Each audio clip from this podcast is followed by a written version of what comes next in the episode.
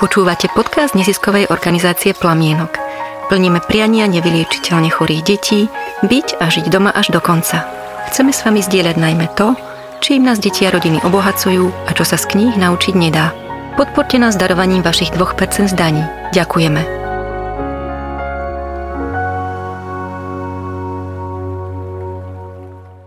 Dobrý deň, milí poslucháči. Opäť sa vám prihovárame z Plamienka a ďakujeme, že nás počúvate. My, ktorí pracujeme v Plamienku, ale aj vy, ktorí nám pomáhate, naplňame spolu prianie nevyliečiteľne chorých a smutiacich detí byť doma.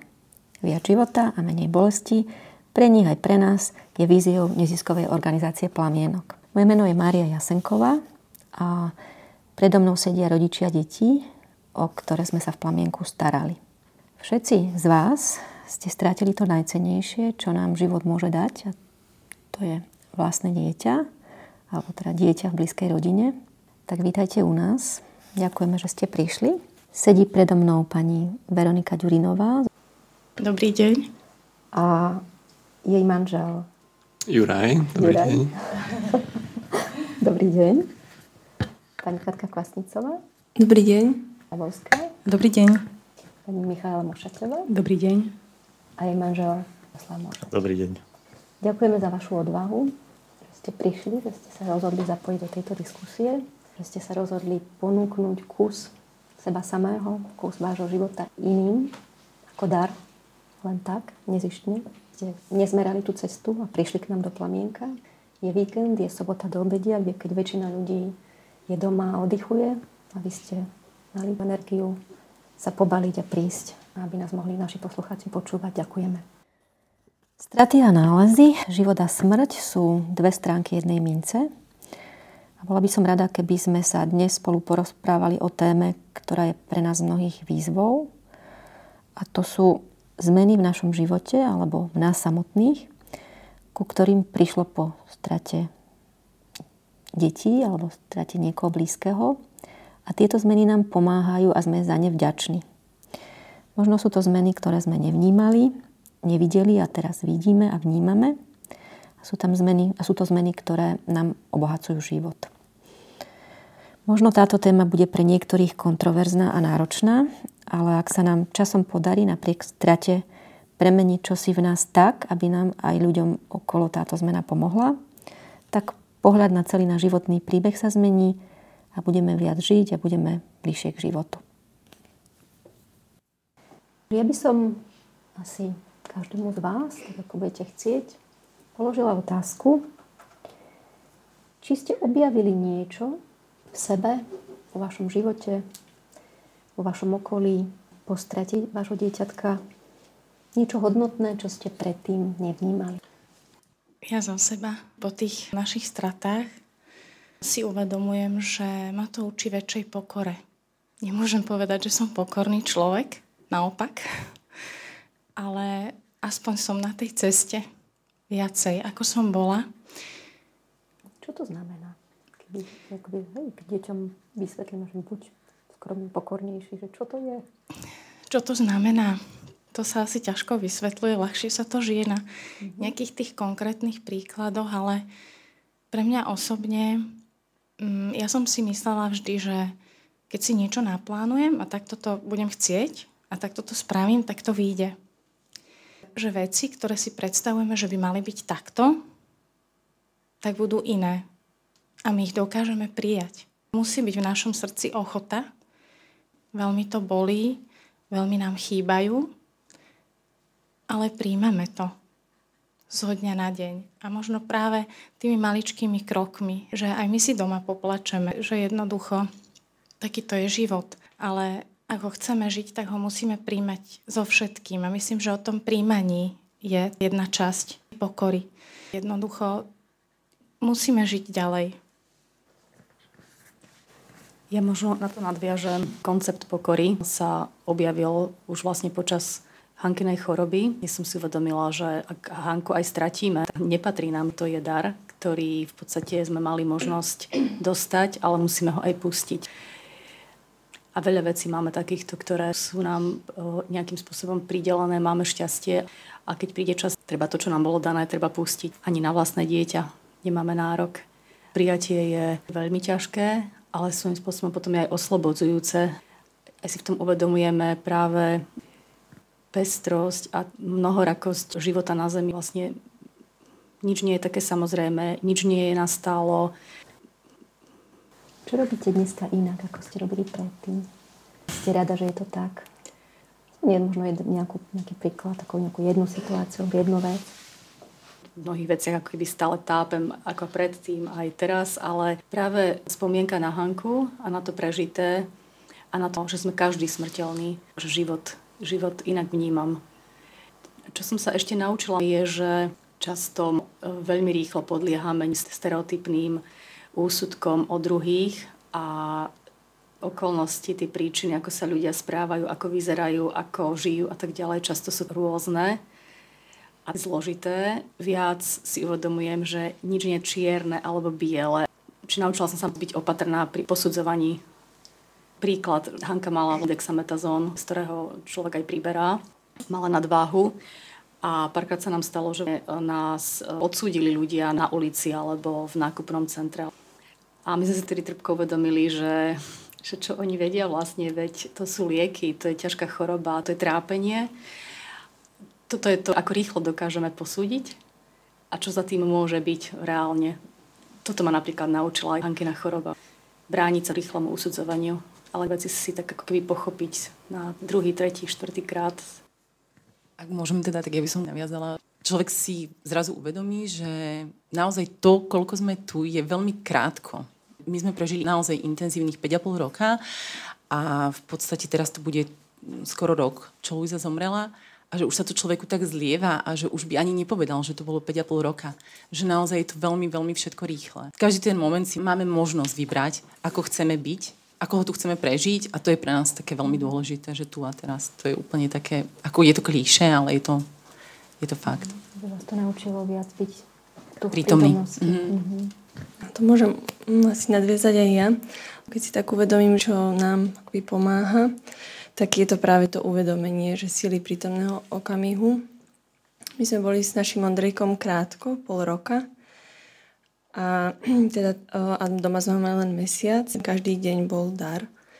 Každý deň teraz je dar. A snažíme sa to akoby si o dvojčkou, Hankou.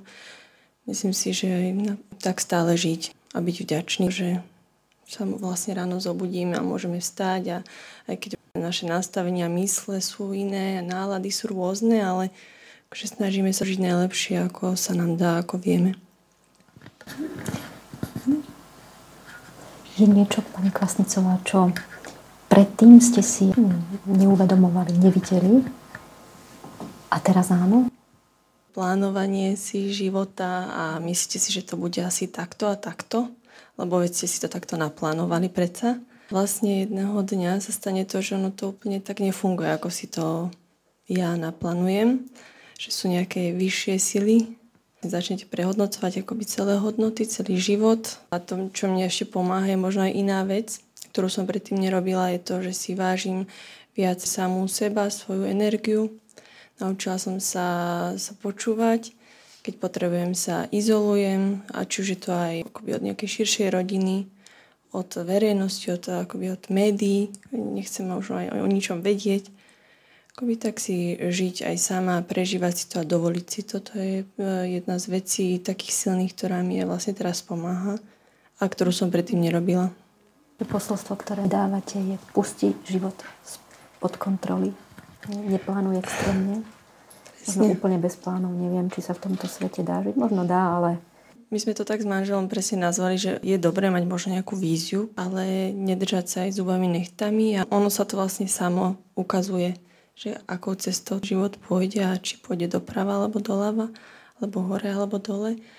A možno keď sa tomu tak prispôsobujeme, tak nás to stojí aj menej energie, ale skôr len tak sa vznášame na tie dráhy života.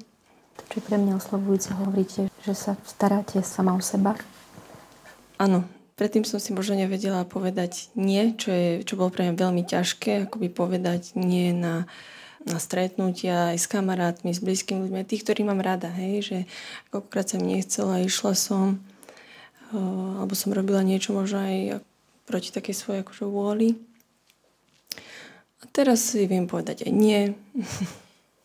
Viem si povedať, čo chcem, čo nechcem, čo sa mi páči, čo sa mi nepáči. Viem to povedať aj úplne najbližším. Myslím si, že s manželom sme vždy mali čistý vzťah, ale akoby tej rodine sa mi to možno niekedy ťažšie súrodencom a je mi potom dobre, cítim sa dobre, myslím, že sa to postupne zvykajú.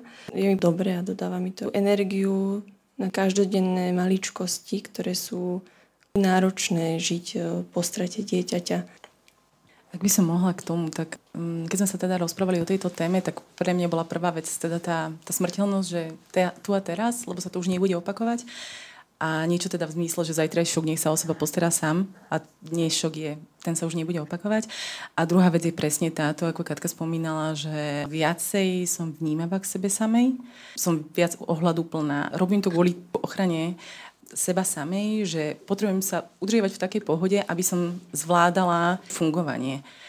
Samozrejme, máme teda malé dieťa ešte, takže je čo robiť, ale cítim, že potrebujem byť v pohode, keď príde smutnejší deň, chvíľa, aby som to ja vedela ustať, aby som si dovolila byť smutná, aby som to vedela prežiť a zase potom vedela ďalej fungovať.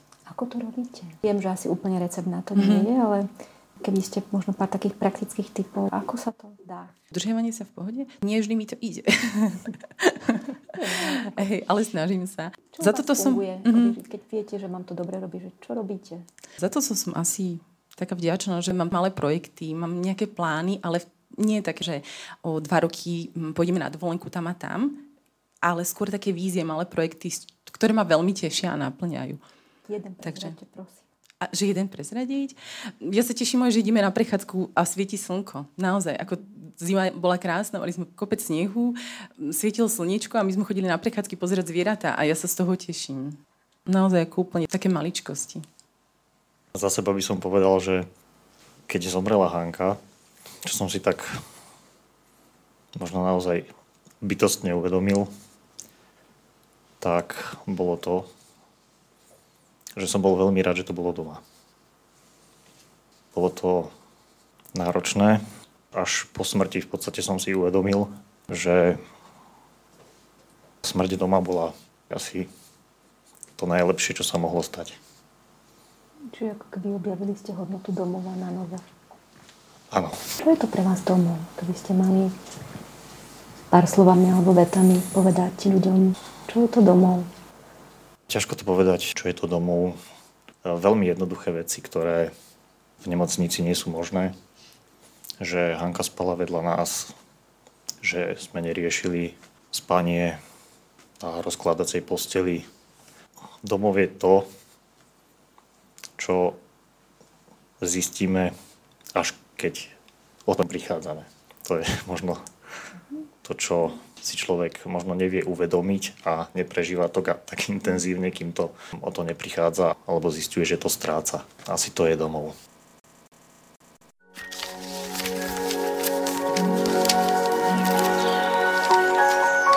Počúvate podcast neziskovej organizácie Plamienok. Plníme priania nevyliečiteľne chorých detí, byť a žiť doma až do konca. Chceme s vami zdieľať najmä to, čím nás deti a rodiny obohacujú a čo sa z kníh naučiť nedá. Ak sa vám podcast páči, zdieľajte ho na vašich sociálnych sieťach. Ďakujeme.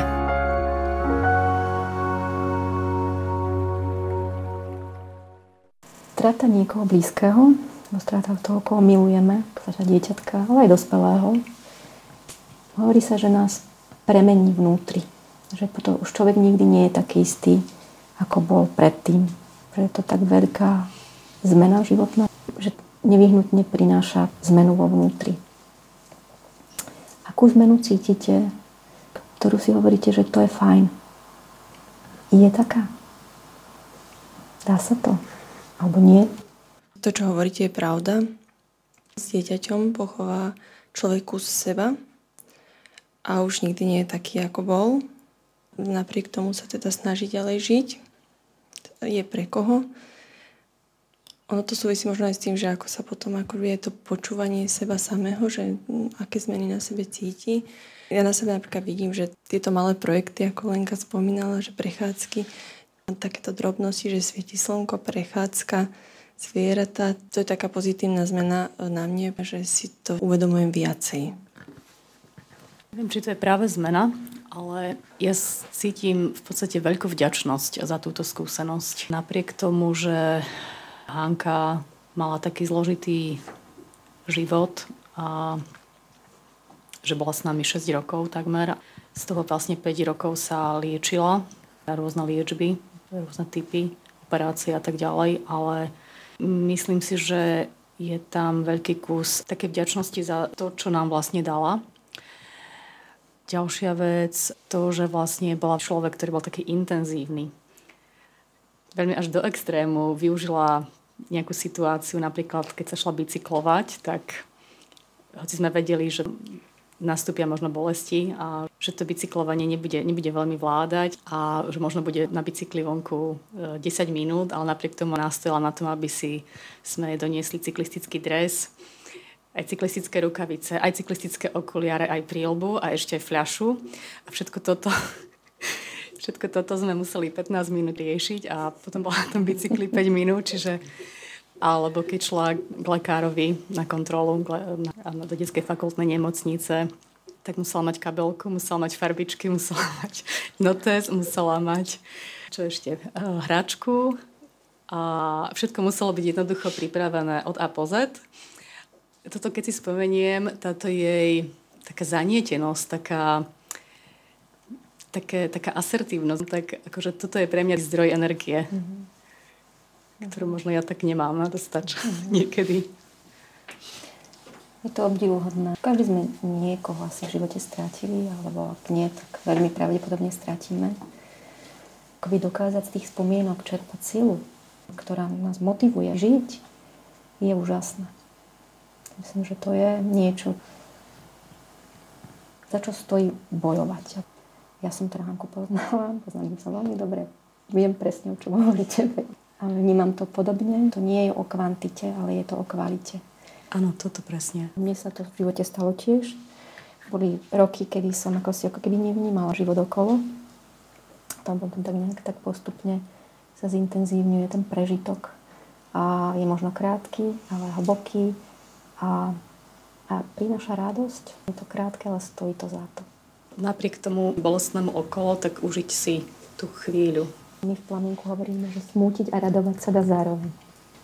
Ja by som ešte chcela dodať, že ja tak denne zistujem na rôznych drobných udalostiach dňa, čo všetko nám to dáva.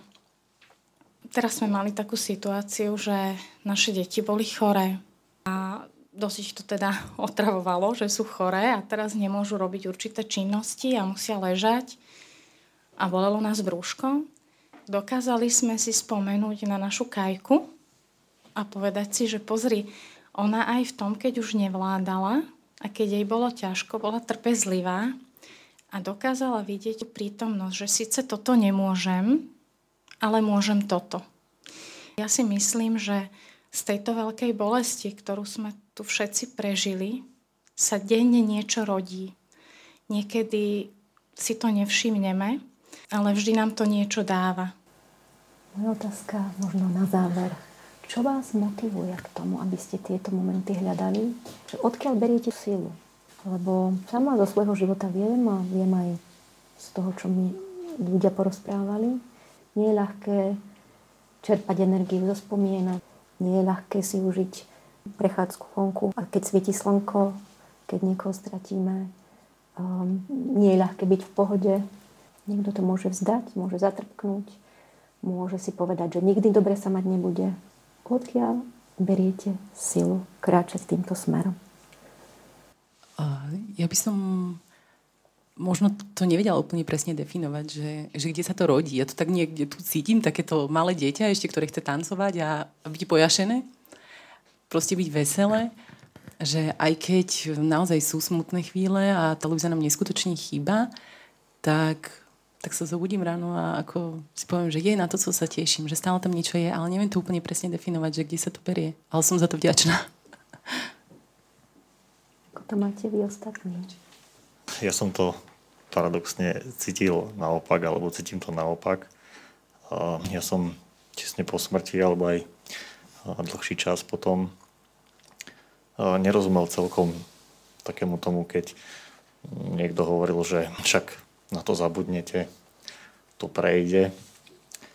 Ja som to cítil naopak, že ja nechcem zabudnúť, ja si to chcem pripomínať. Tie spomienky mi dodávajú silu a energiu. To je to, je to čo ma obohacuje. Ja keď môžem nadviazať, tak eh, myslím, že práve blízky, keď ich stratíme, tak ako keby to bol pre nás záväzok, že tak ešte za nich žiť radosť, život a lásku, žiť pre tých druhých. Mne pomáha myslieť a mať vieru. Vieru, že sa ešte raz stretneme, asi v nejakom inom stave. A pomáhajú mi rozhovory e, s, s ľuďmi, ktorí poznali Ondrejka. To mi dodáva veľmi veľkú energiu. Tí, ktorí vedeli, poznali ho, stretnutia s nimi, rozhovory, to mi dodáva veľkú energiu. Takže asi tieto dve veci u mňa celkom platia. Ďakujem vám za vaše vyjadrenie. Sú inšpirujúce, pretože niekde cítim chuť žiť napriek bolesti, ako chuť ísť dopredu, nevzdať to, veriť, že to bude možné, rozhodnúť sa, ísť ďalej potom si myslím, že ten život nejako pôjde a nejak nám ponúka rôzne možnosti, ale to prvotné rozhodnutie musíme urobiť v nejakom momente života. Inak sa nedá kráčať dopredu. A dovolte mi podarovať vám jeden text, aj vám, aj našim poslucháčom. Ale je to báseň, ktorú som našla, ktorá ma stretla. Napísal ju Miroslav Holub, český básnik. A volá sa Dvere. Choď a otvor dvere. Možno je tam vonku strom, alebo les, alebo záhrada, alebo magické mesto. Choď a otvor dvere. Možno tam pes škriabe, možno je tam tvár alebo oko, alebo obraz obrazu. Choď a otvor dvere, aj keď je tam hmla. Spadne. Choď a otvor dvere aj keby tam bola len tykajúca tma, aj keby tam bol len dutý Vánok, aj keby tam nič nebolo. Choď a otvor dvere. Aspoň prievan bude. Ďakujem vám za toto naše stretnutie. Ďakujem vám za vaše slova, ďakujem za vašu odvahu, ďakujem za vašu úprimnosť. Je to podsta, je to čest, je to privilegium, že vás tu máme, že môžeme s vami hovoriť, že môžem s vami hovoriť a že nás ľudia počúvajú. Cítim z vás život a je to nákazlivé. A to je dôvod, prečo sme vás sem pozvali, pretože život, pokiaľ sa mu otvoríme, je nákaza. Inšpirujete nás k životu. Vaše slova, možno vaše vety, váš príbeh. Ak by som to mala nejako zhrnúť, na záver, pre tých, ktorí tiež stratili, či už niekoho blízkeho alebo niečo veľmi dôležité v svojom živote, hľadajte život, rozhodnite sa ho hľadať. Ďakujeme.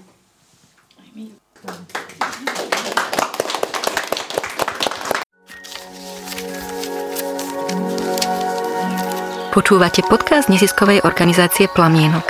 Plníme priania nevyliečiteľne chorých detí, byť a žiť doma až do konca. Chceme s vami zdieľať najmä to, čím nás deti a rodiny obohacujú a čo sa z kníh naučiť nedá. Ak sa vám podcast páči, prihláste sa na odber e-mailom cez stránku plamienok.sk. Ďakujeme.